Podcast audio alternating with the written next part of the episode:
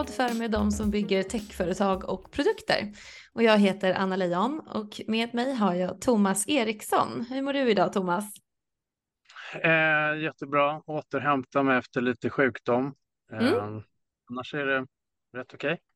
Ja men super, det är så roligt att ha med dig för du är ju vd och grundare av bland andra Neonode och UX Stream eh, och du har ju en gedigen entreprenörskapsresa bakom dig och, och, som även pågår i allra högsta grad såklart även idag. Men om, vi, mm. om jag försöker sammanfatta lite grann eh, för lyssnaren som kanske inte vet vem du är och vad du har gjort så startade ju du och din medgrundare Magnus Götz företaget Neonode 2001 och ni kom att patentera en form av swipe-teknik eh, och släppte med hjälp av patenten Z-Force och Neo mobilen N1 2004. Eh, men Apple kom ju sen att släppa iPhonen 2007. Men så sent som i december 2002 så blev det ju officiellt att Neonode var först med swipe och geststyrning. Eh, eftersom Samsung och Apple inte hade lyckats ogiltigförklara ert patent. Så du uppfann alltså därmed swipe-teknologin långt före Apple och långt före det blev populärt. Så det är ju verkligen supercoolt så det måste vi alltså verkligen djupdyka i. Men du lämnade Neonode 2018 och nu satsar du på att utveckla en teknik för att streama appar istället för att ladda ner och installera dem. Så det tycker jag också är supercoolt såklart. Eh, tycker du att det här är en bra sammanfattning lite grann på i stora drag vad du har hållit på med de senaste åren? ja, det kan man väl säga. Lite, ja.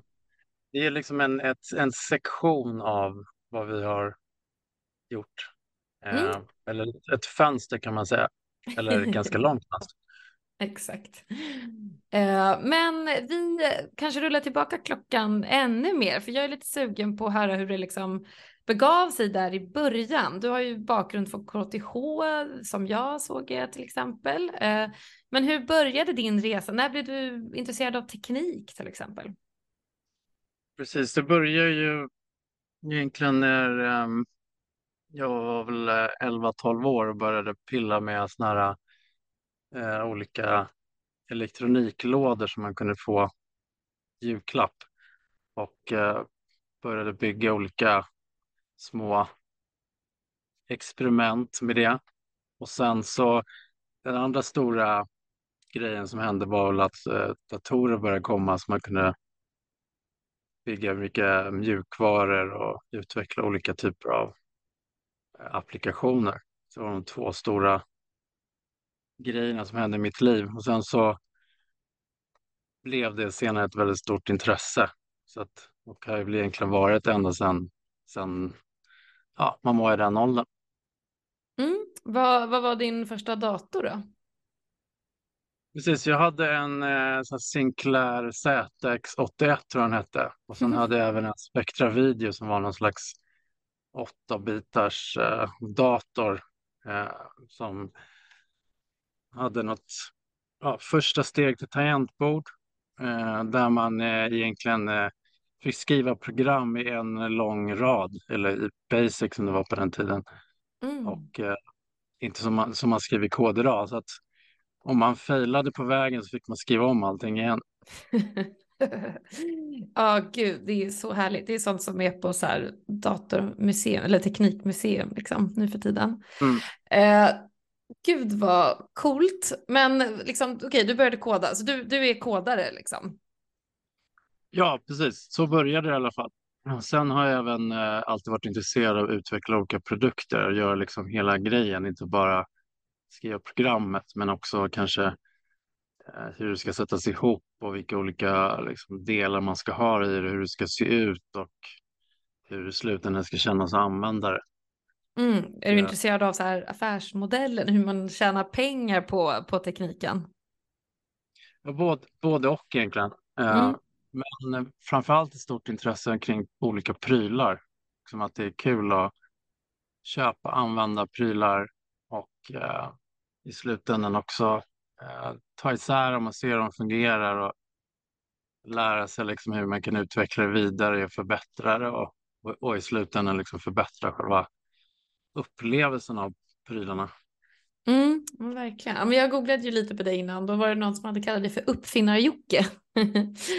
det ja. känns som en bra beskrivning baserat på vad du delar med dig här. Eh, okej, okay. men okej, okay. vad hände sen då? Du, du började söka dig till KTH eh, och vad hände där? Eh, jag började läsa elektronik på KTH 89 och sen så eh, ja, gick där ett tag och eh, mitt... Um, men hur mycket data var det där? Alltså du säger elektronik, var inte det mer så här hårdvara ja. eller var det liksom någon mjukvara var... överhuvudtaget? Precis, eh, det var blandat eh, allt möjligt. Eh, även tillämpad elektronik som att typ bygga en antenn till exempel eller mm. starkströmsgrejer som jag inte var jätteintresserad av. Men ganska mycket matematik självklart och teorier kring liksom hur elektriska prylar fungerar. Men också väldigt mycket dataprogrammering. Så att lära sig lågnivåspråk och mm. C och C++ som precis egentligen hade börjat komma då. Just det. Och uh, ja, det var väl de programmeringsspråk som fanns. Det fanns ju så här COBOL och lite annat så här gammalt kan man säga som man använde mer på stordatormiljö. Men, men Banker, jag satte, liksom. Mm. Ja, precis. Såna AS 400, såna jättestora datorer. Så att, använder man ganska mycket den typen av programmeringsspråk. Mm. Uh, och så fanns det ju Basic och lite annat som folk pysslar med. Mm. Men det var framförallt C som jag och även assembler-programmering som jag höll på med vid den, vid den här tidpunkten. Mm, coolt. Och sen enligt eh, LinkedIn i alla fall så grundade du ett första bolag där. Var det Certec Sweden AB? Mm, det var väl egentligen ett ett första försök till företagsrestart när jag var 18 år och eh, installerade telefonlina och faxmaskiner hemma hos mina föräldrar. Mm. Och eh, började importera olika datorer som jag monterade ihop och sålde eh, till olika bolag. Sen gjorde jag lite extra tjänster också. Jag hjälpte till med programinstallation och om de ville ha något eh, ja, någon hjälp med det. Så det var någon slags allt i allo eh, för det. Och sen samarbetade jag med lite olika bolag som, som importerade andra produkter också. Ja, men så det var coolt. ett första, försök till företag. Så här dataleverantör slash konsult. ja, jag gjorde, jag gjorde liksom allt för kunden kan man säga. Så jag fick en eh, kund som ville att jag skulle byta ut eh, eh på den tiden hade man ju sådana stämplar som man stämplade saker med och då fick jag uppdrag att byta ut eh, 10 000 sådana gummistämplar med ett ny, en ny insats. Så att till exempel stod okej okay eller inte okej okay på till exempel. Aha. Eh, men eh, kunde fakturera lite, lite konsulttid. Jag tror jag fick 7 000 för det. Byta ut 10 000. Det var verkligen allt möjligt. mm, det första uppdraget kan man säga. Ja, vad härligt liksom. Du skapade någonting med egna händer som du kunde ta betalt för helt enkelt. Ja, det var bara att bita ihop och så. Men det var ganska kul att fakturera upptäckte jag. Det ja, det är kul. det var första känsla av liksom att okej, okay, men det är nog det här man ska hålla på med tror jag. Men har du haft någon anställning någonsin eller har du alltid varit egen liksom? Eh, det har varit en, en kombination. Alltså, jag har haft några anställningar eh, och eh, inte så jättelånga, men eh, fram till, eh, ja, ska man säga, 1996 hade jag diverse uppdrag. Jag jobbade både som konsult, eh, alltså egen anställd mm. kan man säga. Och sen så hade jag en del eh, fasta anställningar, men då fortsatte jag även med mina andra bolag liksom på sidan av. Mm. För att liksom kunna försörja mig och få in pengar så att jag kunde investera i de grejerna som jag egentligen ville göra. Gud, det låter ja. som min situation just nu. Ja, jag vet precis vad du håller på med, eller höll på med. ja, det var ju också för att lära sig, liksom lära sig någonting också, för att man var mm. ganska naiv. Liksom man var runt 20 år och fattade inte riktigt hur saker funkar eller hur man tjänar pengar eller någonting. Mm. Um, så det var ett Verkligen. sätt att liksom jobba på något företag där man kunde se liksom hur, hur ska man göra. Så. Mm. Mm.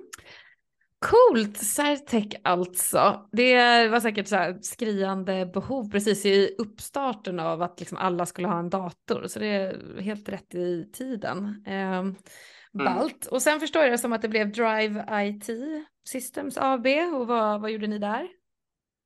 Precis, så jag eh, med, med lärdomen egentligen från, eh, jag gjorde ganska mycket grejer inom bilindustrin och eh, eh byggde lite olika eh, såna diagnosinstrument, bland annat eh, via mitt eget företag och sålde till eh, ett bolag som höll på med rökgasmätare eh, som ja, sålde i sin tur till, till bilprovningen.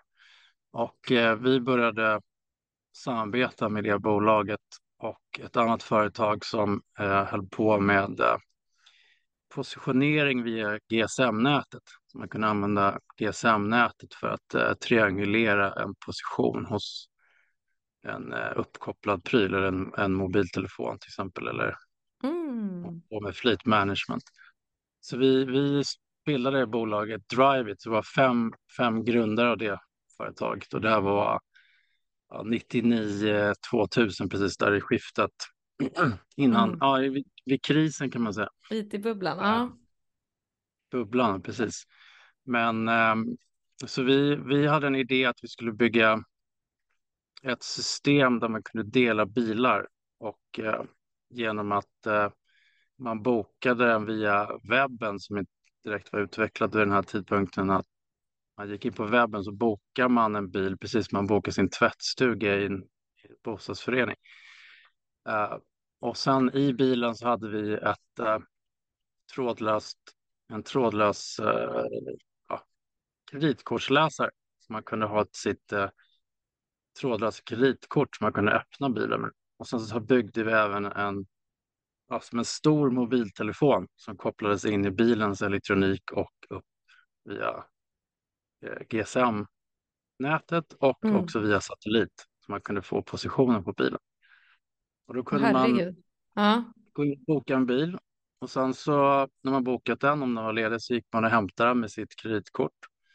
Och sen kunde man köra iväg med den och sen så lämnade man tillbaka den vid antingen då speciella ställen eller, eller utsatta platser eller kunde man lämna den var som helst. Eh, och eh, när man lämnade tillbaka den så läste den av hur mycket bensin, hur långt man hade kört. Så skickade den upp det till, till uh, en server som skrev ut en faktura. Uh, mm. Och uh, det där samarbetet också då med, med Statoil som ville konvertera alla deras 20 000 hyrbilar till ett enkelt system så man kunde liksom boka hyrbilar och så kunde man bara gå och hämta dem istället för att göra som man faktiskt gör än idag. Att man ska liksom gå in och skriva på massa papper och en massa administration och sådär. Så de som hade Statoil-kort kunde då få den här tjänsten. Mm. Eh, så på det. Man kan hyra lite andra prylar också framöver var tanken. Men just bilar var ju vårt stora fokus då. Mm, släp och sånt kanske.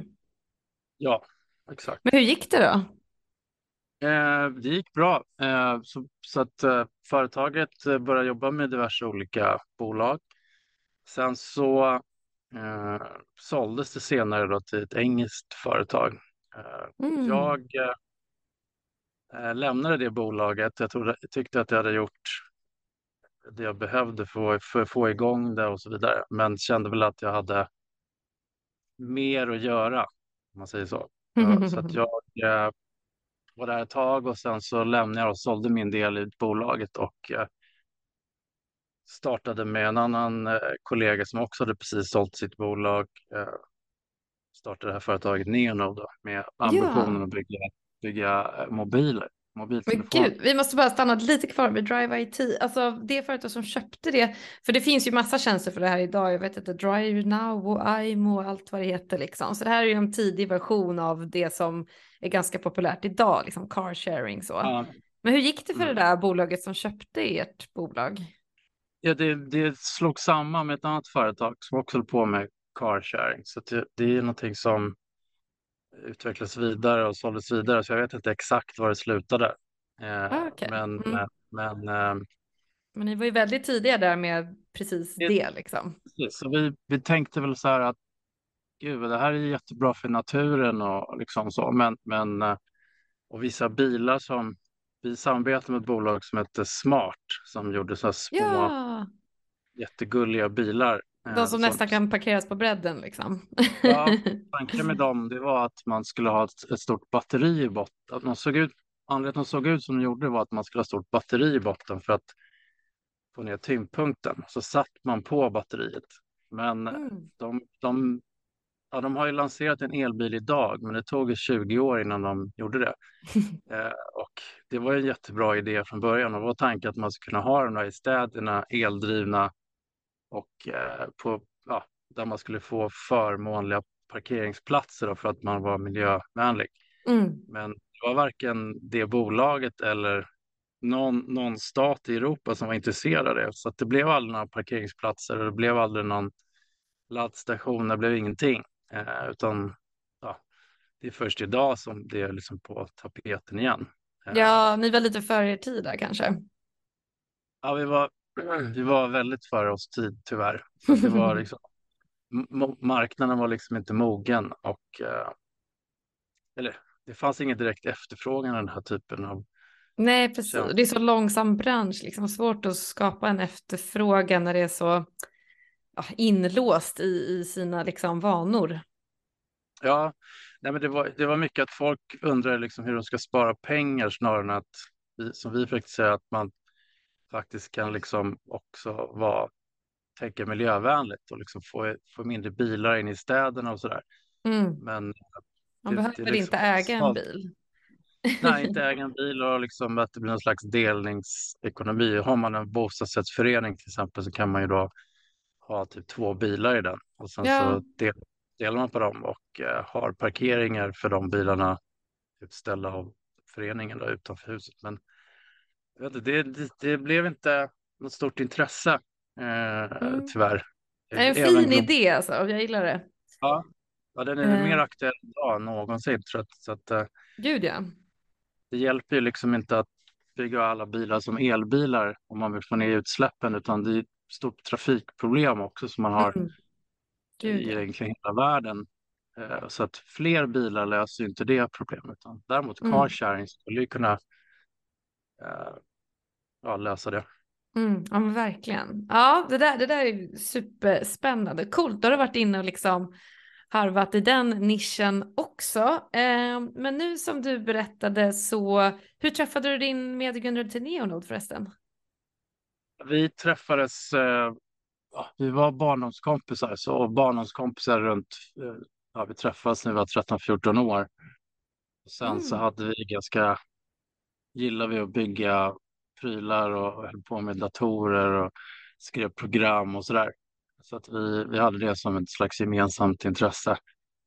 Så att uh, utifrån det så, ja, känns, vi kände varandra ganska länge innan egentligen vi bestämde oss för att göra det här. Sen var det en tillfällighet att vi båda hade liksom lämnat våra tidigare bolag och eh, hade väl lite pengar, inte jättemycket, men en del pengar som vi tänkte att vi, ja, det måste vi satsa på något nytt. Mm. Eh, så att eh, riskbenägna som vi var. Då, hur vi begav det här. sig då? Alltså hur, så här, hur kommer ni på idén om att ni vill hålla på med mobiler och liksom? det kom, delvis kom ju idén, vi började med det här med CarShare så byggde vi som en jättestor mobiltelefon. Den var ju, Ja just det, i, i, i Men det var ju- bilen där ja. ja. den var ju ett par gånger större än vad mobiltelefonen är idag. Så den hade en knappsats och en display och sådär. Men den hade de grundkomponenterna som behövs egentligen i en mobiltelefon. Så då tänkte jag så här, men om man tar den här och gör den betydligt mindre. Ja, vi tänkte, det var lite naivt för att det är inte jätteenkelt. Eh, Men vi Mm. tänkte att om man tar den här och så gör man den betydligt mindre, då blir det faktiskt en mobiltelefon. Eh, Och sen så skulle man behöva något form av interface hur man liksom styr den här med en hand, hade vi tänkt. V- vad är det för liksom, årtal nu? Och det här är då 2000, 2001. Så det finns ju massa mobiltelefoner redan. Ja, det finns ju då. eh, Det finns ju de här klassiska Ericsson, Nokia och Motorola och så. Just det. Men de, de var ju primärt eh, styrda med tangentbord. Det fanns några initiativ från Ericsson som gjorde en, en slags eh, mobiltelefon som hade touch som Mm. tittade lite på, men, men det gick inte att navigera med fingrarna utan man styrde med en penna. Just hade det. en ganska, ganska tattigt eh, interface, liksom. det gick inte, det gick inte att använda på ett bra sätt. Och sen Mm. fanns det de här eh, Windows-varianterna, Pocket PC som de hette, som hade börjat komma med GSM-kommunikation som man kunde Just installera handdatorer. och så. Ja, handdatorer, precis. Det fanns ju Palm Pilot och den typen av produkter. Så att, men alla hade ju det här problemet att det gick inte att styra med fingrarna. Liksom inte Mm. fanns inget sätt att navigera på ett enkelt, ja, enkelt sätt. Så att, Mm. tänkte så här, men man skulle vilja ha liksom en egen PC som man trycker ner i storlekar av mobiltelefon och så har man något, på något sätt kunna liksom navigera enkelt med fingrarna. Sen att man ska kunna koppla in den till sin PC och då ska den fungera som en hårddisk. Jag tänkte att Mm. man, man eh, ja, vill ha samma funktionalitet som en PC hade vid den tidpunkten fast man fast den är handhållen och enhandsfattning och enkel navigation. Och eh, använda sig av infrastrukturella grejer som USB till exempel som var en, stand, eh, var en standard då. då. Eh, Mm. Men USB 1.0 som det hette då. Eh, och det var ju lite för att vi skulle liksom få en shortcut, att man skulle kunna bygga mobiltelefon på två personer så måste man liksom hitta vilka genvägar kan man ta och använda sig av infrastrukturella fördelar var lite vitsen med det här som gjorde att vi trodde att det skulle gå att göra. Och eh, USB en sån, men sen också själva det här GSM-nätet precis som hade utvecklats vidare och det började komma IP-kommunikation på det då. Via GPRS, mm. den första ja, multislott-kommunikationerna som, som kom. Ja, när kom det? I slutet på 90-talet då. Mm. Som möjliggjorde, liksom, vad ska man säga, eh, kommunikation över eh, internet utan sladd, eller vad ska man säga?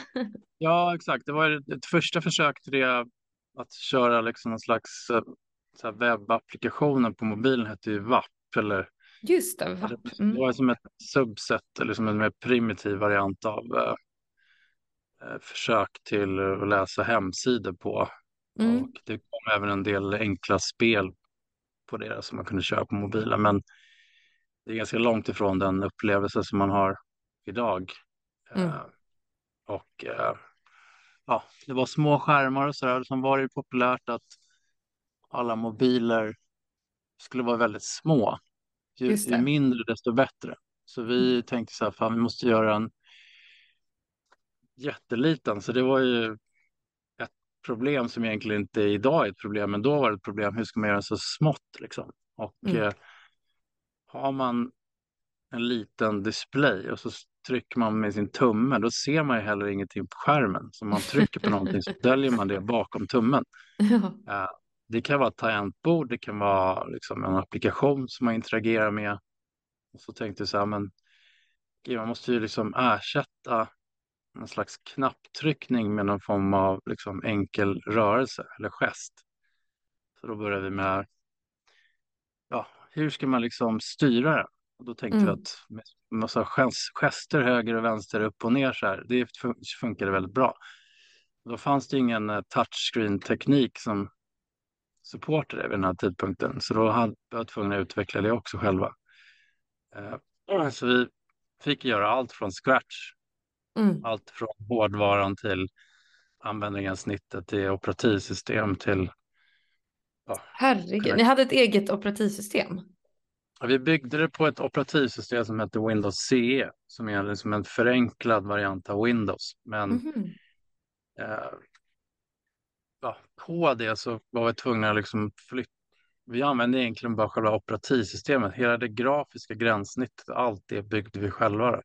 Mm. Eh, kommunikation med alla, all hårdvara som vi eh, kommunicerade med. Eh, som man kanske idag, om man ska bygga en mobiltelefon, tar för givet. För man har till exempel Android som de har det färdigt. Mm. Eh, men alla protokollstackar, alla liksom lågnivåsaker. Ja, det, det var ett ganska major jobb. Men var, alltså hade ni, var ni liksom uppbackade av några stora finansiärer eller samarbetade med någon, något märke eller liksom var det bara ni två?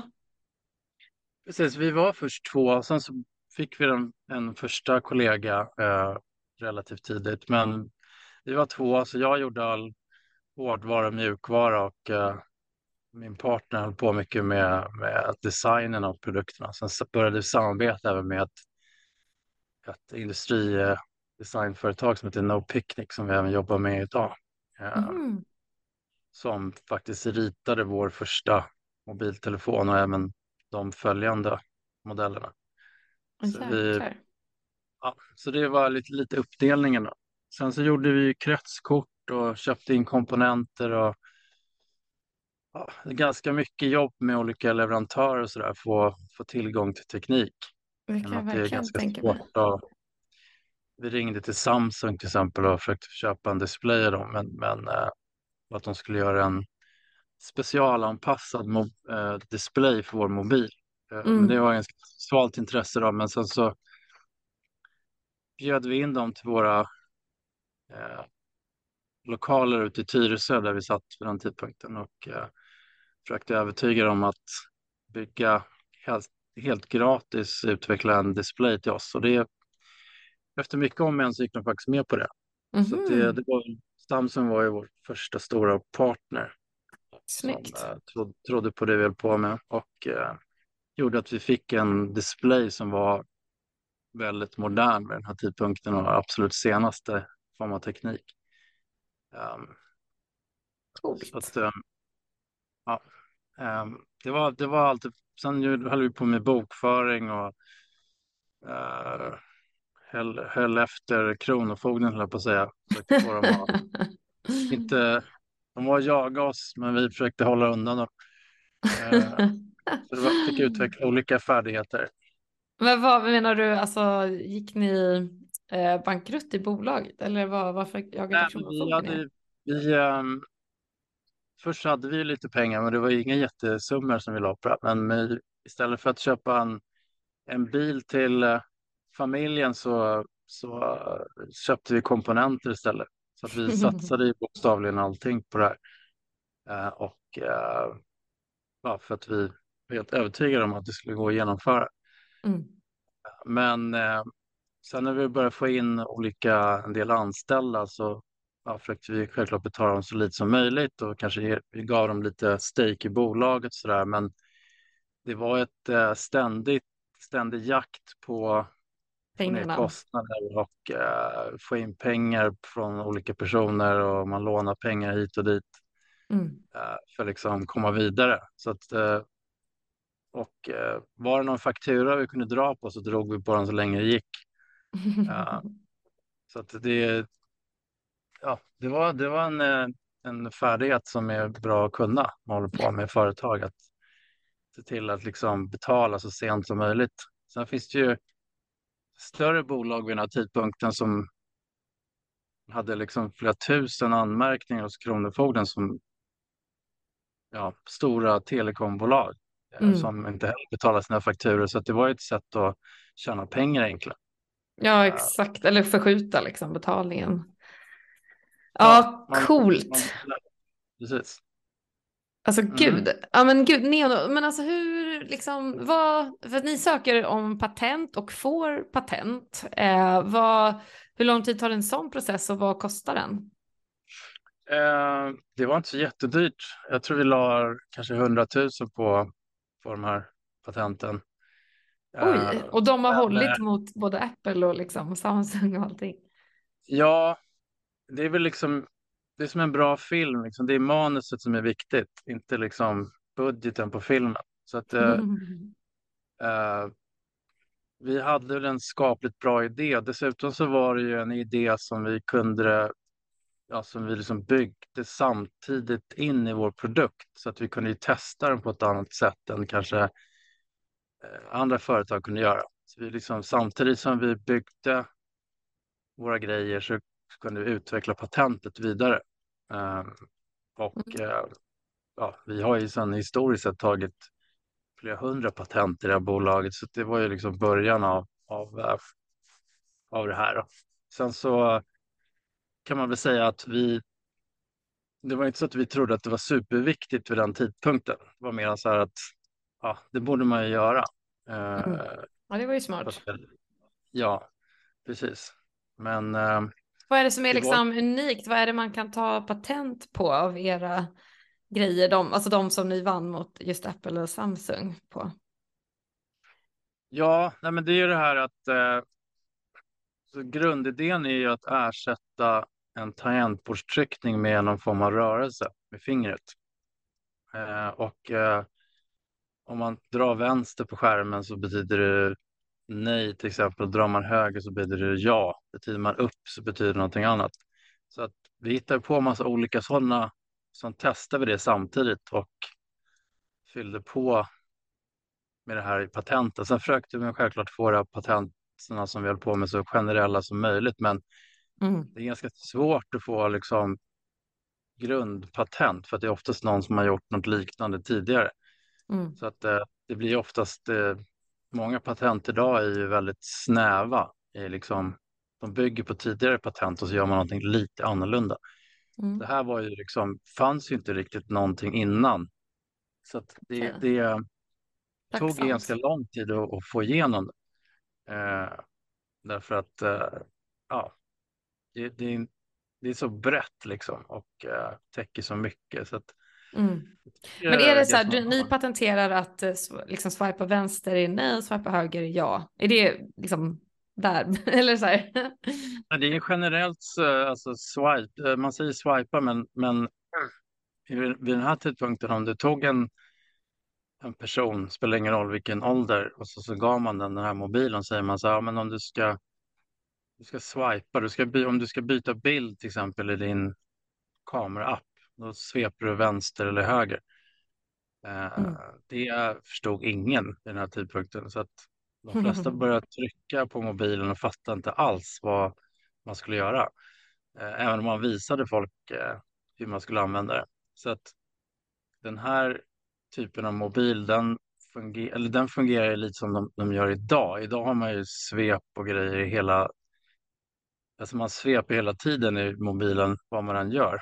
Mm. Eh, Så att, eh, men det tog kanske tio år innan folk började förstå hur man skulle använda det här. Och tar man den första typ iPhonen så hade inte den någon svep överhuvudtaget i början. Mm. Det var klick, klick enda- liksom. Ett en, ja, de hade ett enda svep, det var att man skulle låsa upp mobilen.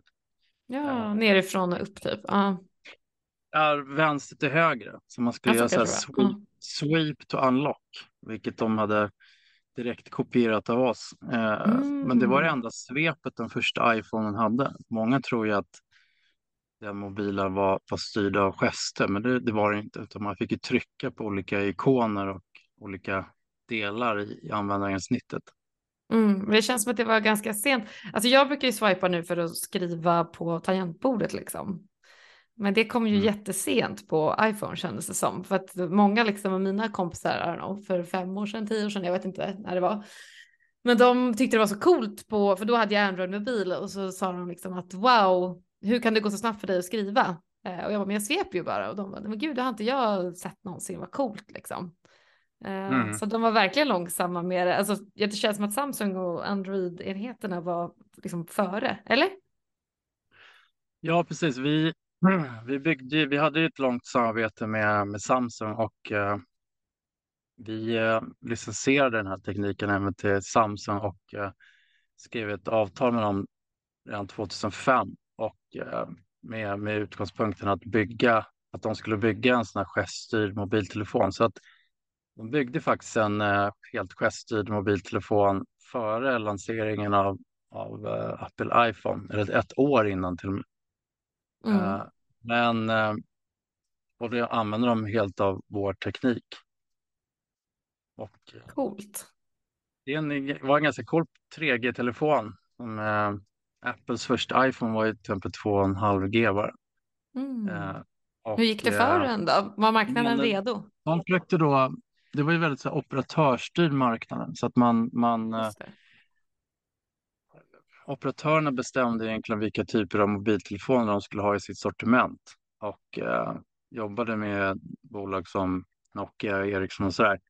Eh, och eh, hade ganska stor makt att bestämma vad som skulle finnas med och inte i mobiler. Och eh, Samsung försökte då sälja den här mobilen till olika operatörer och eh, som var deras kunder då egentligen vid den här tidpunkten runt 2006. Eh, men de kunde inte hitta en plats för den här mobilen i sin roadmap. De kunde liksom inte positionera, man visste inte vad de skulle ha den till eller hur folk skulle använda den eller ja, vad, vad ska man ha en touch på mobilen för? Liksom. Mm. Det, det förstår de inte alls. Så de De tänkte att det var svårt att sälja kanske. Ja, de lyckades faktiskt inte sälja in det till, till de här operatörerna så att de la ner Mm. produkten. Eh, och sen så ett halvår senare så lanserar ju Apple sin touchmobil. Mm. Eh, det är ju ett ganska dåligt eh, beslut som man tittar så här i efterhand så skulle de Gud, ha varit långt före. Ehm, Men det här var Så- återigen liksom före din tid då kan man säga. ja, vi hade ju lanserat eh, vår första mobil redan 2004 så vi hade ju redan den på, på marknaden. Ja, hur Eh, gick och det för var ju- en ettan? Precis, vi sålde ganska många, jag kommer inte ihåg exakt, men det är väl 10 000 mobiler i alla fall. Mm. Eh, och sen så vår andra mobilköp sålde vi väl dubbelt, lite mer än tre gånger så mycket. Eh, så Var vi, den dyr liksom relativt andra mobiler på den här tiden? nej, men nej, egentligen inte. Vi var väl, vi var också styrda operatörer. Så vi, vi liksom så här, vad kan en sån här produkt kosta? Jag tror att vi satsade på så här 2-3 tusen kronor max. Mm. Och eh, 2003, 2-3 tusen kronor idag är ju då eh, för en mobil är ju ganska billigt. Eh, Mm. de flesta ligger kanske på 10 000 kronor. Så att Mm. vi gjorde ett litet misstag där man borde liksom ha prissatt det efter alltså vad det var för någonting och försökt Mm. varumärke därefter sn- snarare än att lyssna på vad operatörerna sa till en. Ja, men exakt. Så att, eh, Operatörerna, är det liksom know, Telia och Telenor eller vad heter alla på den här tiden? Men Ja, är det dem? Vid den, vid den tidpunkten så precis Telenor, eh, de hette ju blev tidigare Europolitan, sen fanns det ju då Comvik och Tele2. Just det. Eh, tre hade ju precis, hade inte kommit än i och med att de kom ju först när det var 3G-nät i Sverige. Just det. Så att ehm, det var väl de vi jobbade med. Vi jobbade framförallt med Telenor, så vi hade eh, Neonode-brandade Telenor-butiker som man kom in där så hade, ja, hade de uppställda våra mobiler och liksom i reklam och sådär. Så de, ja, det var rätt intressant. Eh, sen Alltså, hade vi även en verkligen. stor eh, marketingaffisch nere på Stureplan som man kunde se våra produkter. Vad, ni sålde mest i Sverige eller vilken marknad fokuserade ni på?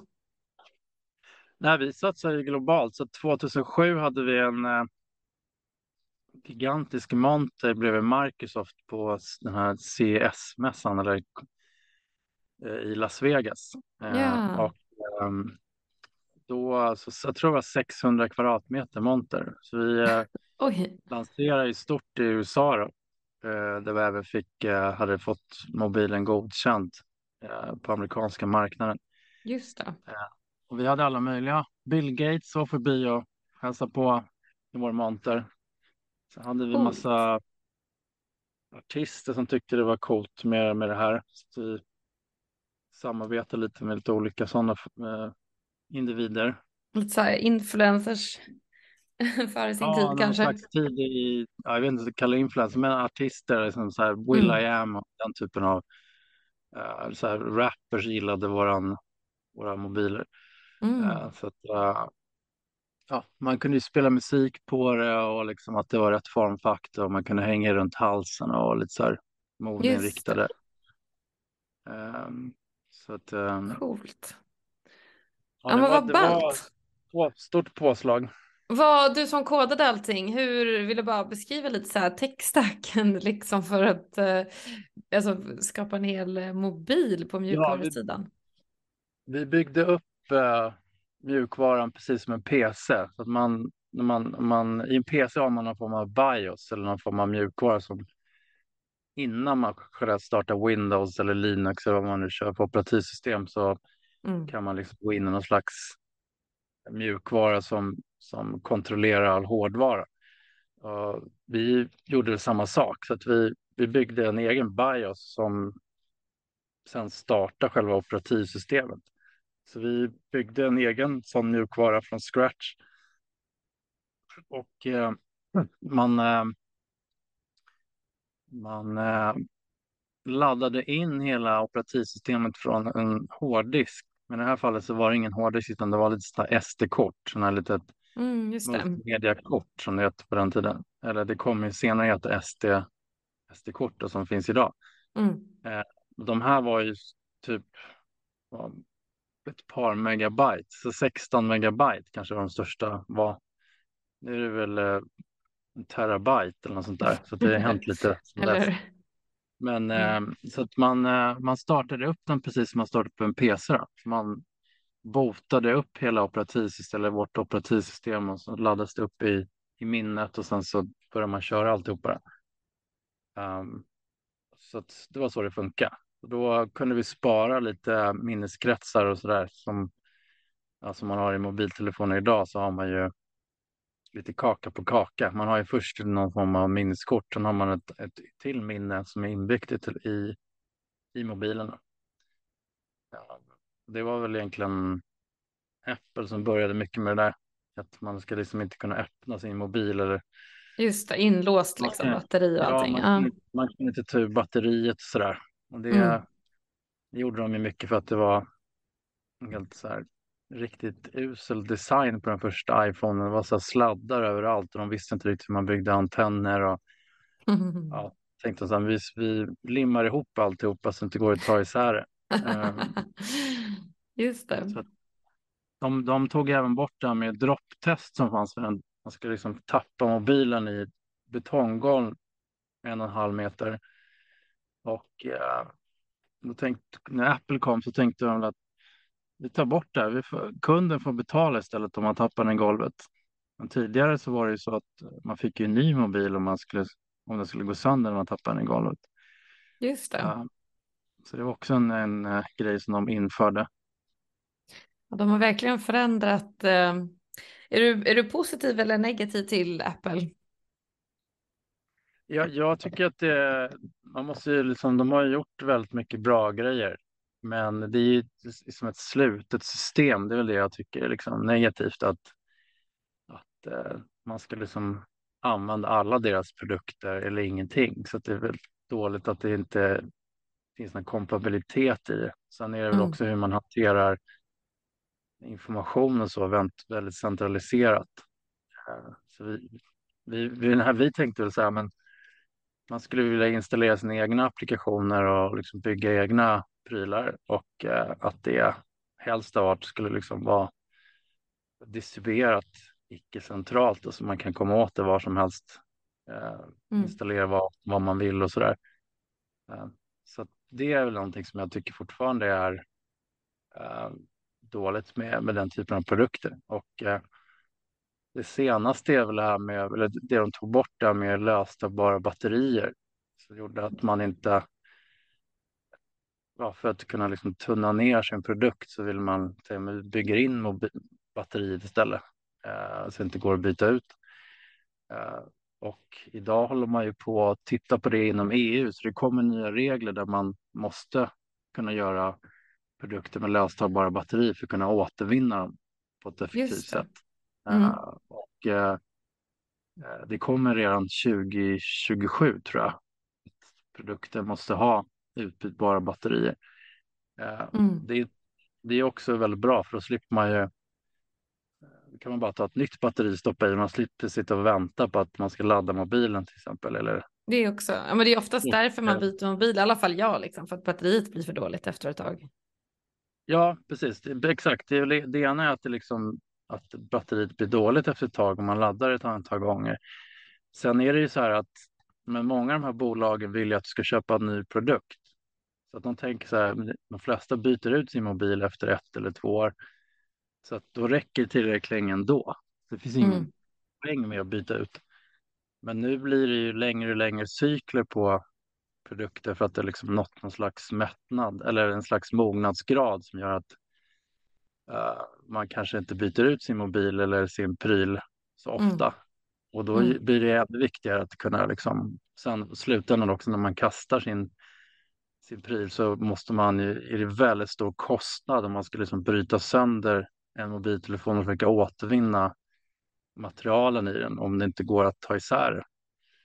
Eh, Mm. så att, Ja exakt, ja, men det är ett ohållbart system liksom. ja, exakt. Eh, det är, ja men verkligen. Mm, Okej, ja men så himla coolt det här med Neonote, liksom att ni så här konkurrerar med de giganterna liksom inom eh, mobilskapare och att eh, det går bra. Ni får liksom Bill Gates och allt möjligt. Eh, så himla coolt verkligen. Eh, Mm. Hur kom ni på namnet förresten, Neonode? eh, vi hette egentligen Neo 5 från början.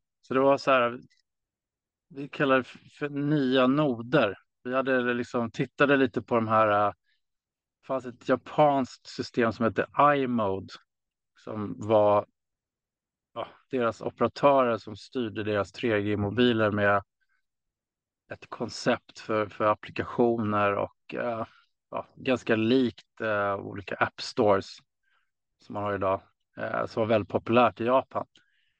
Så vi tänkte så här, men iNode tänkte vi först, det skulle, det skulle heta något snarlikt. Eh, och sen så tyckte vi var liksom, lite coolt med Neo för det var något nytt och Man får lite så här Matrix-vibbar. Ja. Matrix, ja. Eller så här olika typer av eh, idéer. Och sen Node var liksom att man skulle koppla, tanken var att vi skulle liksom koppla ihop alla de här typerna av mobiler. Så alla som hade en sån här skulle kommunicera med någon annan mobil. Någon slags peer-to-peer nätverk. Mm. Så att det var nya noder kan man säga, som att koppla ihop eh, ja, sina användare. Så det var Mm. det det föddes ur egentligen.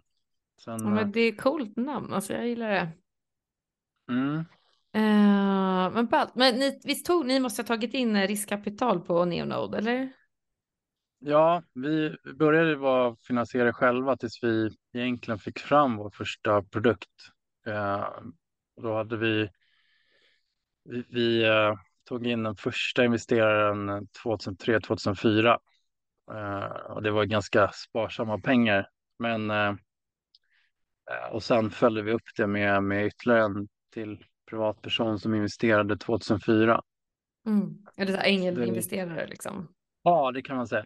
Så Kanske lite innan det här klassiska riskkapital, venture capital. Ja, vi, vi var ju runt och jagade kapital i Sverige, men det var ju helt omöjligt när, vi, när man sa att man höll på med någon form av hårdvara. Eh, Så att, Mhm. eh, det är väl lite så än idag. Eh, Just det. Man ska helst, hår, hårdvaran om man håller på med det ska man köpa från Kina. Så att, Just det. men det var väl så här, hur ska ni kunna konkurrera med Nokia och Ericsson var väl så här den stora frågan man fick. Och, Och vad svarar svårt. ni på det då? Eh, Det var, det var ju en... Det, det, det var i princip omöjligt att svara på för det går ju såga sönder alla former av svar. Eh, så att, eh, men jag tror att de som investerade i det här tidigt såg väl liksom entusiasmen som man hade och inget är omöjligt strategi. Eh, det gjorde att många investerade beroende på vilka personer man var snarare än den idén man hade. Eh, och som trodde på att ja, lyckas de med det här så blir det lite jackpot sådär.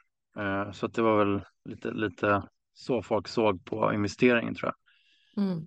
Och och ehm, det är några som, som investerar tidigt som fortfarande är aktiva, som jobbar med fortfarande. Så att ehm, det har varit ganska långsiktiga relationer som vi har byggt också med, med tidigare investerare. Mm. Ja, kul. Jag såg det ju till och med börsnoterat eller Neonode. Ja, exakt. Vi, eh, vi eh, tänkte så här, hur ska vi finansiera bolaget? Eh, och eh, här var väl 2007 då. Då eh, kom i kontakt med en amerikansk investerare. För vi tänkte så här, men i USA är allting, det är alltid tio gånger. Ska man ta in en miljon här så är det tio miljoner i USA. Och sen så Sverige hade inte heller någon tradition att investera i techbolag överhuvudtaget. Eh, då, det här 2007. Så att vi eh, sökte kapital i Silicon Valley och hela de, de, de bitarna. Och då hittade vi några investerare som, som investerade 5 miljoner dollar 2007. Eh, och eh, de hade som villkor att vi skulle börsnotera bolaget vid någon tidpunkt. Mm. Eh, det gick ju väldigt fort så att eh, de, vi märkte att de ville att vi ska börsnotera det nu. Så vi gjorde en, vi gick med på det och vi hade, det finns ett stort amerikanskt bolag som heter Micron som um, motsvarigheten till Intel och Nvidia och så vidare som gör mikrochips och minneskretsar idag, ganska stort företag.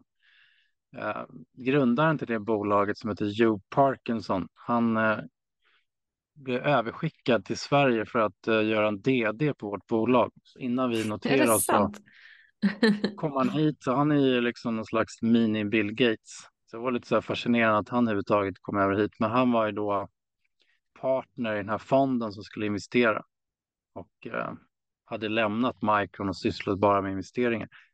Och sen så skulle han till Europa, så han stannade till här i Sverige. Så han eh, kom förbi och sen så intervjuade han hela, alla våra anställda och eh, eh, frågade en del vad ska man säga, svåra frågor, några enkla frågor egentligen, men ganska svåra att svara på.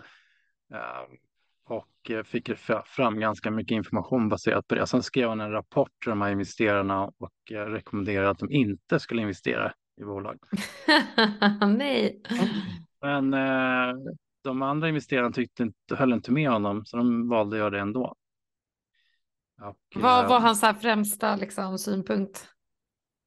Han skrev en ganska stor rapport om företaget, men han tyckte vi var lite ostrukturerade. Han tyckte vi var han kunde inte begripa hur så få antal människor skulle göra allt det här. Uh, mm. med, med all rätt självklart. Uh, och att det fanns liksom lite interna konflikter i företag, kanske liksom folk som ja, så här, lite, lite, det blir lite så när det kommer en sån här tung snubbe så är det många som tror lite att det är någon slags Jesus som man kan bikta sig till. eller någon, mm man ska berätta allting så att det kommer fram väldigt mycket, vilket var ett jätteeffektivt sätt att uh, göra DD på. Uh, Verkligen. Så att uh, det, var, det var en massa olika saker så att jag tror det var ganska långt ifrån att han rekommenderade att vi skulle få in pengar. Men det var någonting hos de här investerarna som ändå valde att de gjorde det. Och sen så bestämde vi oss att notera oss på Nasdaq 2007 i USA och eh, då köpte vi ett, eh, ett lag, eller man ska säga ett eh, bolag som är noterat men har ingen verksamhet. Sen gjorde en så här reverse merger.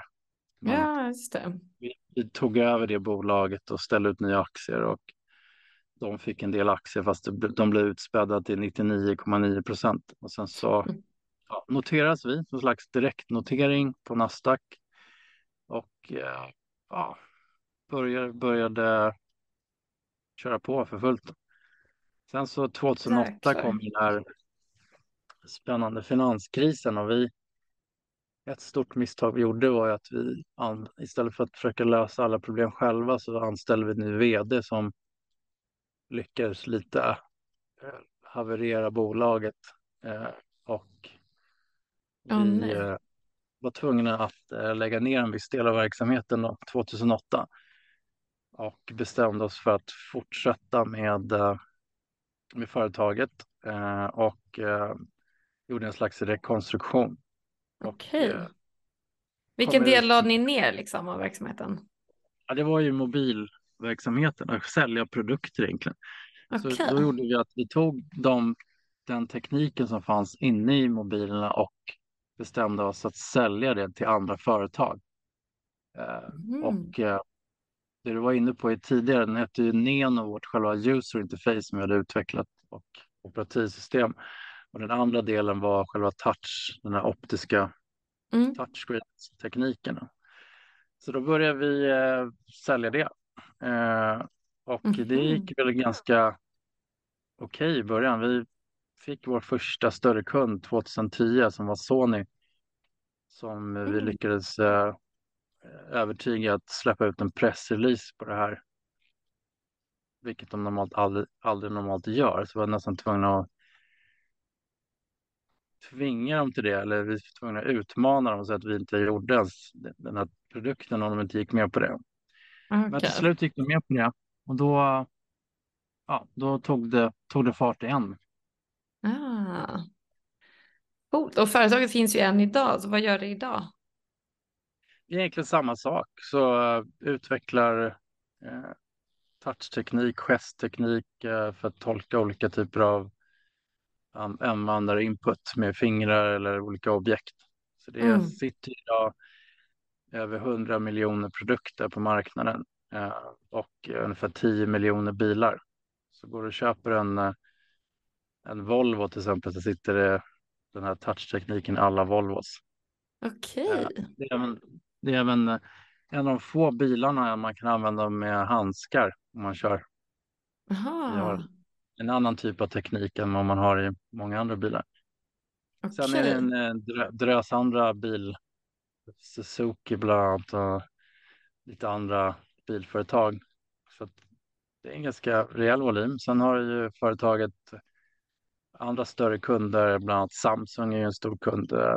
Eh, Mm. Amazon till exempel, HP som gör skrivare. Okej. Så företaget har Coolt. eh, 54 olika HP-skrivare som sitter touchteknik i. Ah, Ja. herregud vad ballt. Och det är liksom, är det du, eller ni två har uppfunnit från första början? Ja, precis. Ja, men, eh, det- man kan väl säga att det utvecklades vidare så att vi, min eh, kollega lämnade ju Neonode 2009. Mm. Sen så fortsatte jag själv med det här med, med några andra partners i, som vi haft tidigare. Mm. Och, ehm, ja, och då utvecklade vi till början en, en slags lösning som, som inte var jättebillig och enkel att integrera och sen så fortsatte vi med att utveckla egna in- integrerade kretsar. Så företaget har ju tre olika eh, egna IC-kretsar som vi utvecklat då, som gjorde det mycket lättare för kunderna att integrera tekniken. De behöver inte kunna så mycket om hur det funkar, utan man kunde köpa ett chip och sen lite mjukvara och sen så kunde man bygga en egen produkt. Ja, jag Ehm, förstår. Okej, ehm, ja men super. Gud, vi har verkligen borrat i Neonode här, men vi måste ju hinna med UX Stream också såklart. Eh, så Mm. vill du bara berätta vad, vad ni sysslar med där? Ja, det, det är några olika. Man kan väl säga att det, det är liksom först försöker man lösa en del problem.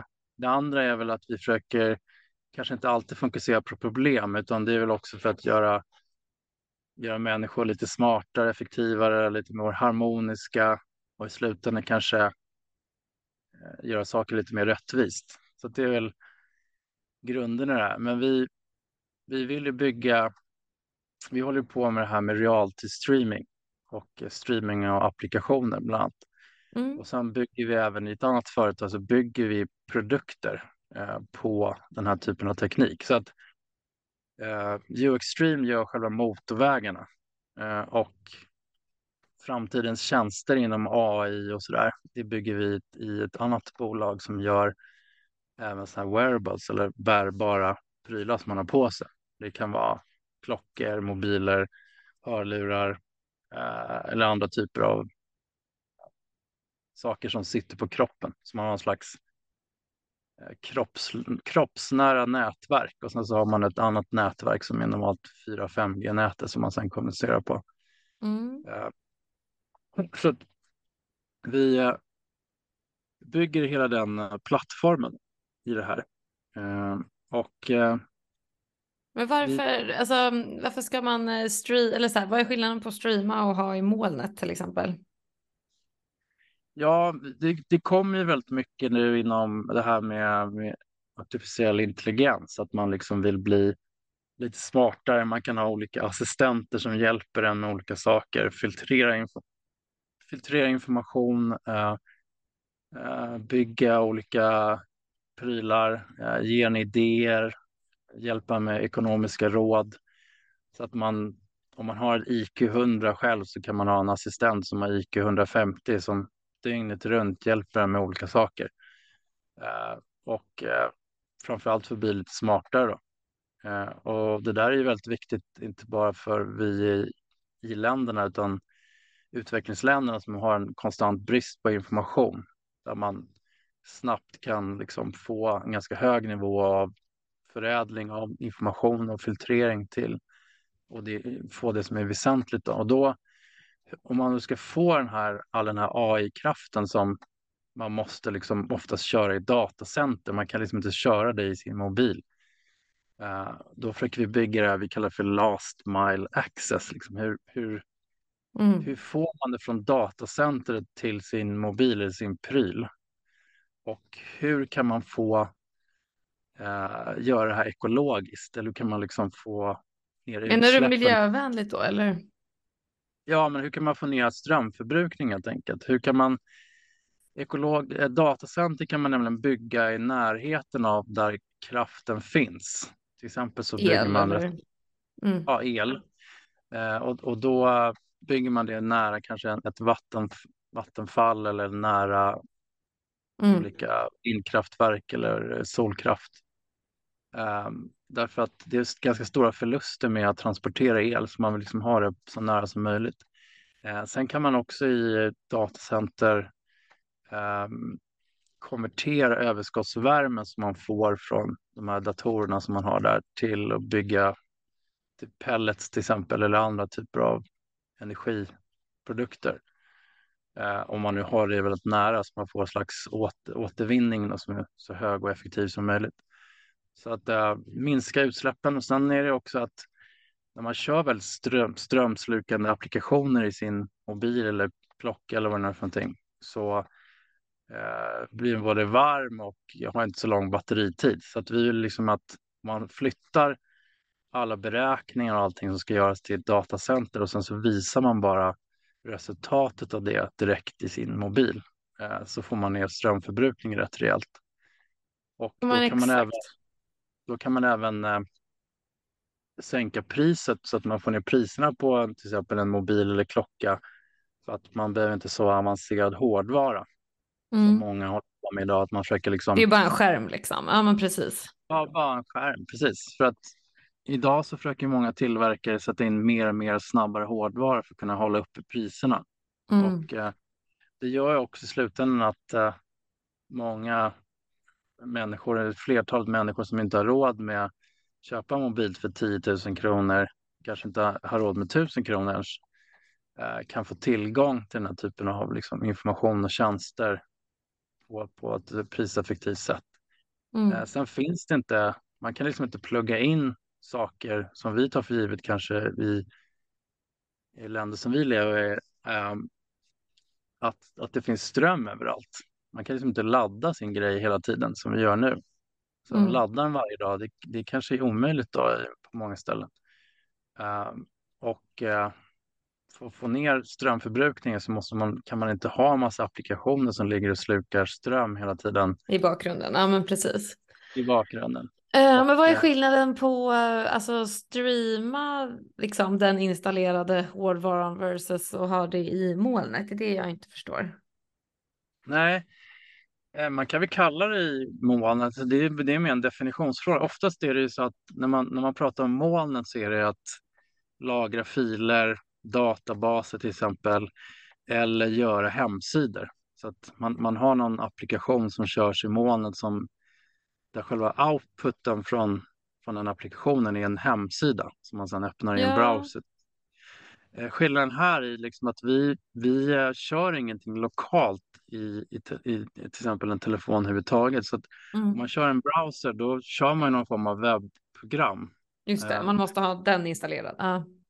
Ja, du måste ha liksom en, en browser då, som, som äh, exekverar någon kod. Så helst vill mm. man ju då inte exekvera någon kod överhuvudtaget för att man vill att liksom, datacenter ska göra allt grovjobb. Så att själva mm. outputen från det vi gör, det är en bild eller flera bilder i form av ja, en videostream och det kan vara ljud och andra eh, outputs också. Men Mm. de, de beräknas och tas fram i realtid så det är ingen fördröjning på det heller. Mm. vi får väldigt effektiv eh, vad ska man säga, datatrafik. Så till exempel om man om man tar en applikation idag som är populär, till exempel TikTok. Det funkar ju så att när man går in på den så laddar den ner massa filmer och sen så eh, när man liksom sveper mellan de här filmerna så har den redan laddat ner filmen så den spelar i princip Mm. bara upp det man ser. För att den Det ska vara gör det. snabb liksom. Mm. Ja, och det gör man på Instagram och andra typer av tjänster också bara för att det ska upplevas som väldigt snabbt. Mm. Det är bara det att du laddar ner väldigt mycket onödig data så att om du till exempel på, på TikTok bara tittar två sekunder på en film och sen har han laddat ner tio sekunder så blir det oerhört mycket onödig data som laddas ner som inte används på något sätt. Mm. I, i vårt fall då så laddar man bara ner det man ser. Eh, Mm, jag att- förstår. Ja. Exakt. vi- vi försöker- Eh, försöker väl så här, hur, vad, vad ska man ha 5G till? Det är många som undrar. Eh, och eh, vi, det är väl lite svaret på det. Det är det vi håller på med. Vad, det är den infrastruktur som vi vill använda som fortfarande inte direkt är monopoliserad, till exempel som App Stores idag. Så att, Mm. eh, det gör ju det att eh, ja, många kan få tillgång till det här Eh, utan att behöva gå via någon App Store till exempel. Så kan man köra program utan att behöva liksom få godkänt av en större eh, bolag som har monopol på de här typen av tjänster. Mm. Men jag känner redan, alltså på datorn så liksom, ja, det enda jag har installerat är ju typ webbläsaren. alltså det känner jag verkligen. Alltså, här, allting sker ju i webbläsaren. Jag har liksom, eh, vet du det, Word på Drive och eh, vad heter ja, motsvarande Excel och liksom massa program där som jag använder och alla program som, som jag använder använder jag ju liksom webbversionen av. Eh, så det, det har väl liksom redan hänt på datorn på ett sätt, eller? Ja, men det kontrolleras ju fortfarande av en del stora bolag eh, och sen så är det inte realtid det som händer utan det är typiskt att när man kör eh, webbapplikationer så genereras inte de direkt utan oftast är la- det du laddar ner i din browser är ett annat program egentligen. Mm. Man använder sin browser som ett slags operativsystem som man kör appar i. Ja, men exakt. det, det, Ja. det är ju mer att eh, browsern är någon slags eh, decentraliserad eh, form av app eh, Mm. eh, där man kan köra olika pluginer, man kan köra olika typer av. Men det är ju en konstant övervakning av dig som privatperson. Så att man måste ju, ja, du är ju i princip i händerna på, på stora företag som. Ja. som skördar den här typen av information och säljer den vidare sen. Mm. Så att, eh, det här gör ju också då att man kan bli mer anonym helt enkelt. Man, man eh, kan Ja, mer åt- demokratiskt liksom. Ja, Eh, exakt. Ja, men jag fattar. Men så ni, det är lite liksom generation två av det som eh, redan sker, liksom flytten till molnet så blir det liksom streaming då. Eh, ja, exakt. jag fattar. Men gud vad coolt. Eh, vilka är så här era kunder typ? Ja, men vi håller på med, med en massa olika saker. Allt från eh, spelutveckling, all, all, vi håller på att titta på eh, olika typer av spel. Det kan vara allt från vanliga spel till såna avancerade PC-spel. Det kan vara iGaming, alltså kasinospel eller ja, vilken typ av spel egentligen som helst. Och De man- slukar ju otroligt mycket batteri och datorkraft liksom. Ja, precis. Sen kan man då, vi har ju då ett, eh, eh, vad ska man kalla det för, men eh, TikTok-fierad, eh, liksom, man kan så svepa sig mellan olika spel direkt. Så att de körs hela tiden, stängs aldrig av. Så att man, man har dem gående då i ett datacenter och så kan man liksom byta mellan dem med bara en svep. Så Mm. jag kan spela till exempel tio kasinospel samtidigt. Idag måste jag ladda ner ett i taget och sen köra, sen ladda ner ett nytt och sen köra och så vidare. Så jag kan ha liksom. Sen kan jag byta ganska enkelt att jag vill gå in på något annat spel, så jag behöver aldrig ladda ner någonting längre. det är hela tiden Mm. aktivt. Jag Um, förstår. men- Vad, men, hur får man är- tillgång till det här i mobilen då liksom? Eller Ja, alltså så er kund i man- det fallet är spelföretaget, eller hur? Ja, så att man, eh, man kan ladda ner en app eh, och sen så kan man då använda en viss del AI i det här som kommer med förslag på olika applikationer, kommer förslag på hur, vad, vad man kan köra. Så att det, det fungerar som en, en, eh, en viss algoritm i det här. Då. Så att tanken är att man inte ska liksom behöva konfigurera någonting utan man kastar fram olika applikationer och tjänster. Sen så sveper man fram och tillbaka som jag gör på Tinder. Om man gillar det så sveper man höger tror jag. Eh, och sen vänster om man inte gillar det. Och sen så lär den sig med tiden vad man tycker är kul och eh, ta fram förslag på, på olika applikationer och tjänster. Mm. Eh, så tanken är att det ska lära sig med, med tiden och vad man gillar och i slutändan hjälpa en att eh, filtrera mycket information som finns. Mm. Um, och eh, Okej. ja, göra så att man inte behöver gå in på 17 olika applikationer utan man kan ha en centraliserad centraliserat flöde till exempel som där man hämtar information från tio olika sociala medier i ett. Jag förstår. Och den, Ja. det, appen heter, heter U-Extreme, eller? Mm, precis. Okej. Som vi Aha. lanserar här under hösten och det kommer på, på Android och på iOS. Och Mm. eh, vi har även en PC-version som man kan köpa på sin PC och sen så har vi även en eh, browser-version.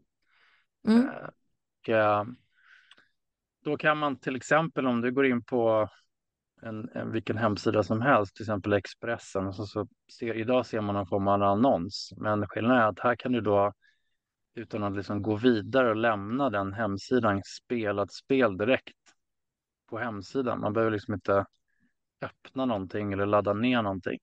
Mm. Eh, Då kan man tänka sig också framtidens typ av reklam där man kan interagera med personen direkt eh, i realtid utan att liksom behöva ladda ner någonting eller så. Mm. Eh, Och då öppnas rätt mycket intressant, eh, intressant form av kom direkt kommunikation med sina kunder. Eh, och Mm. eh, sätt att bygga en eh, liksom, reklam som är väldigt, väldigt specialiserad för, för den som, som tittar på det. Mm. Ja, men exakt. Och vem, vem är det ni betalar, betal, eller tar ni betalt för nedladdning av appen från privatpersonen? Nej, Den är gratis.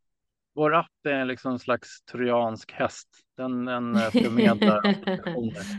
Ja, Jag förstår. Man, man, man laddar ner den och så får man den som en eh, tunnel till olika applikationer som gör att man kan eh, installera dem. Och då får man, eh, beroende på om det är företag eller privatpersoner, och initialt jobbar vi primärt med andra företag som vill ha ut det här. Mm. Och eh, betalningsmodellen för det är tvåfaldig. Det ena är reklamintäkter. då. Vi, vi har eh, initierar reklam på olika sätt i det här. Det andra är att vi, vi tar betalt för eh, licens för att använda systemet. Just det. Som, som bolag sett så i ett användarperspektiv så är det primärt reklam. Då. Så att vi, Mm. vi tjänar pengar på som, precis som Youtube eller Instagram. Så att, eh, Man kan inte betala för att slippa reklamen då? Eh, precis, men det är upp till de företag vi jobbar med. Så vi, vi bygger ju mycket um, liksom fundamentet till att göra det här och se till att det funkar primärt på mobiltelefoner och klockor och sådana mobila grejer. Mm. Det finns ju inte riktigt idag, så det är det vi som problem vi försöker lösa. Så att kunderna initialt är ju andra företag då, som vill ha ut sina appar och tjänster, men kanske inte alltid vill gå via en app store som vill ha ut med produkter Mm. snabbt, testa nya applikationer på kunder utan att ladda ner någonting. Och eh, ja, så det, det är mycket inom, inom det som initialt kommer ut på marknaden. Mm. Och uppsidan för konsumenten att ladda ner den här det är att det går snabbare liksom.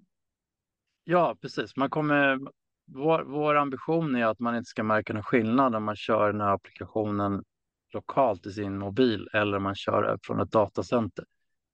Mm. Så det är den tekniken vi har byggt så att själva upplevelsen blir att man tror att man kör det här lokalt. Men att det, det går, ja, det körs inte i, i din mobil överhuvudtaget. Fattar. Men för, alltså, för någon som inte är en technörd så är inte det här Eller så här, de bara det är ju samma sak. Varför ska jag ha den ena eller den andra?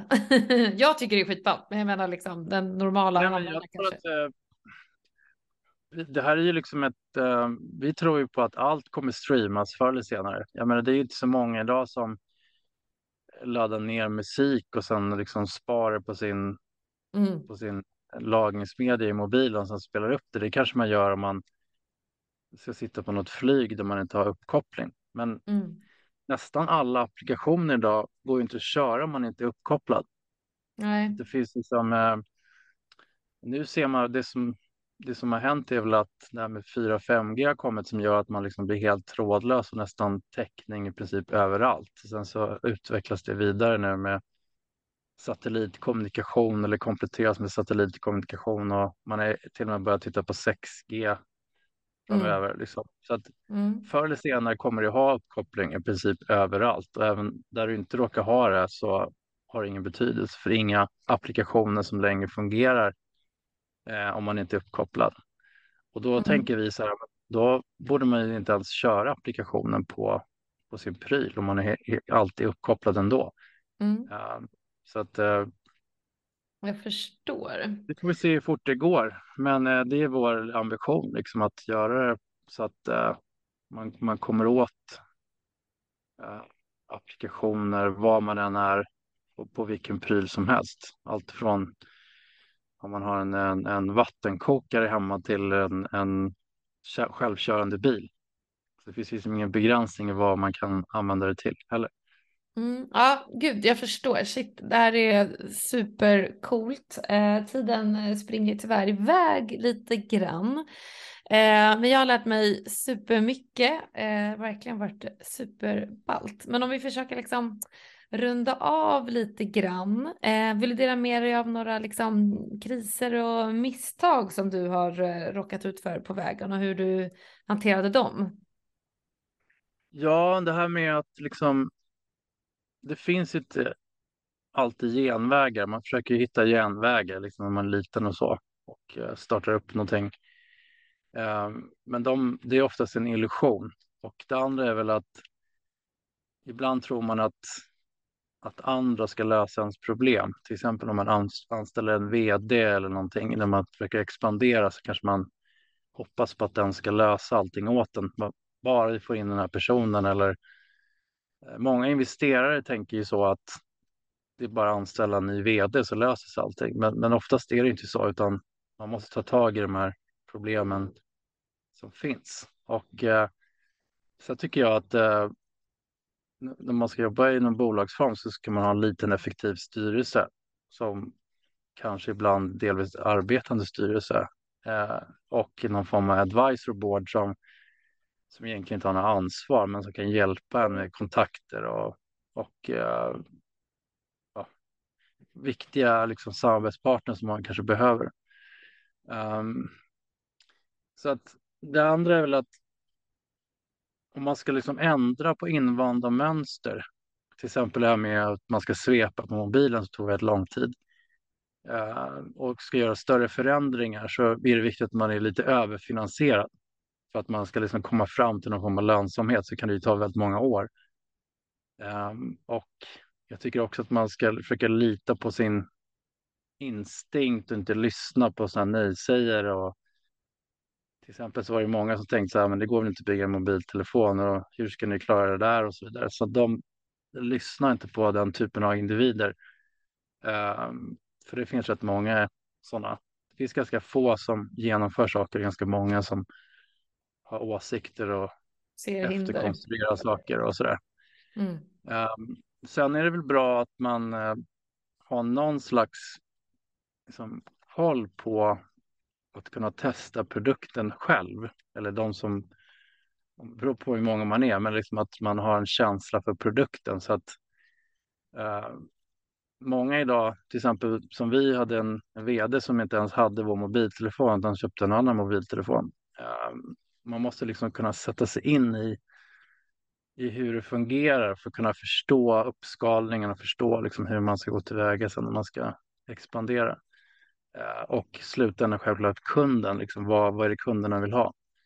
Eh, vi hade ju en idé med mobiltelefoner att det, är mest ungdomar som är, liksom, vill ha något, som kan anamma den här typen av ny teknik med, med svep.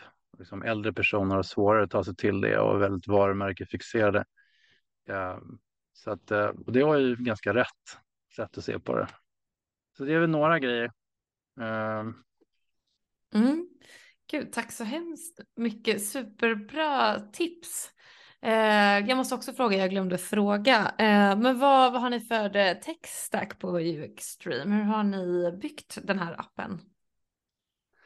Precis, vi, äh, vi har ju lite olika appar, eller olika applikationer kring det här. Det, först har vi själva backend-delen som körs på datacentersidan och eh, det körs ju på Linux och Windows eh, och det är själva serverbiten. Sen har vi då olika klienter som vi har byggt på eh, Android till exempel, iOS som är två operativsystem och sen har vi även Windows som vi bygger själva klienten på. Men sen har vi även byggt, eh, vi har inte pratat så mycket om det, men vi har även byggt en digital klocka och i den har vi även byggt klienten på en embedded operativsystem som heter FreeRTOS så att vi gör att man kan köra jätteavancerade spel på en klocka till exempel. Eller, ja, vi, vi har olika avatarer som hjälper dig och assistenter och så där. Så man, det är mycket så här, nya roliga grejer man kan bygga på saker som egentligen inte har någon beräkningskapacitet överhuvudtaget. Så att uh, om man vill ha uh, köra Counter-Strike på, på sin uh, mikrovågsugn hemma så ska man göra det med den här tekniken. Fantastiskt. Uh, Okej, okay. shit vad coolt. Uh, bra, uh, min allra sista fråga då. Eh, vet du någon annan textskapare som du tycker att jag borde intervjua härnäst? Ehm, ja, det är flera. Jag vet inte riktigt. men om man, om man tar Sverige så är det väl många innovativa personer som inte hört så jättemycket från. Det är till exempel Christian Koenigsegg från, som jag bygger såna här supersportbilar. Mm. Uh, vi uh, på Nenode uh, har ju sålt uh, touchsystemet till den här en av deras supersportbilar. Mm. Att, ja, han har varit där uppe en gång tidigare. Så jag har lite, lite historia med dem. Så han skulle vara kul att höra hur man liksom lyckas med allt det där som är rätt ja, fascinerande. Ja. ja, superbra. Du får säga till om du har, har någon mer också. Jag eh, liksom har ju en eh, osläckbar törst på nya techskapare att mm. dokumentera. Um, super, tack så hemskt mycket Thomas. Det var jättespännande att höra din story. Mm, detsamma. Ja.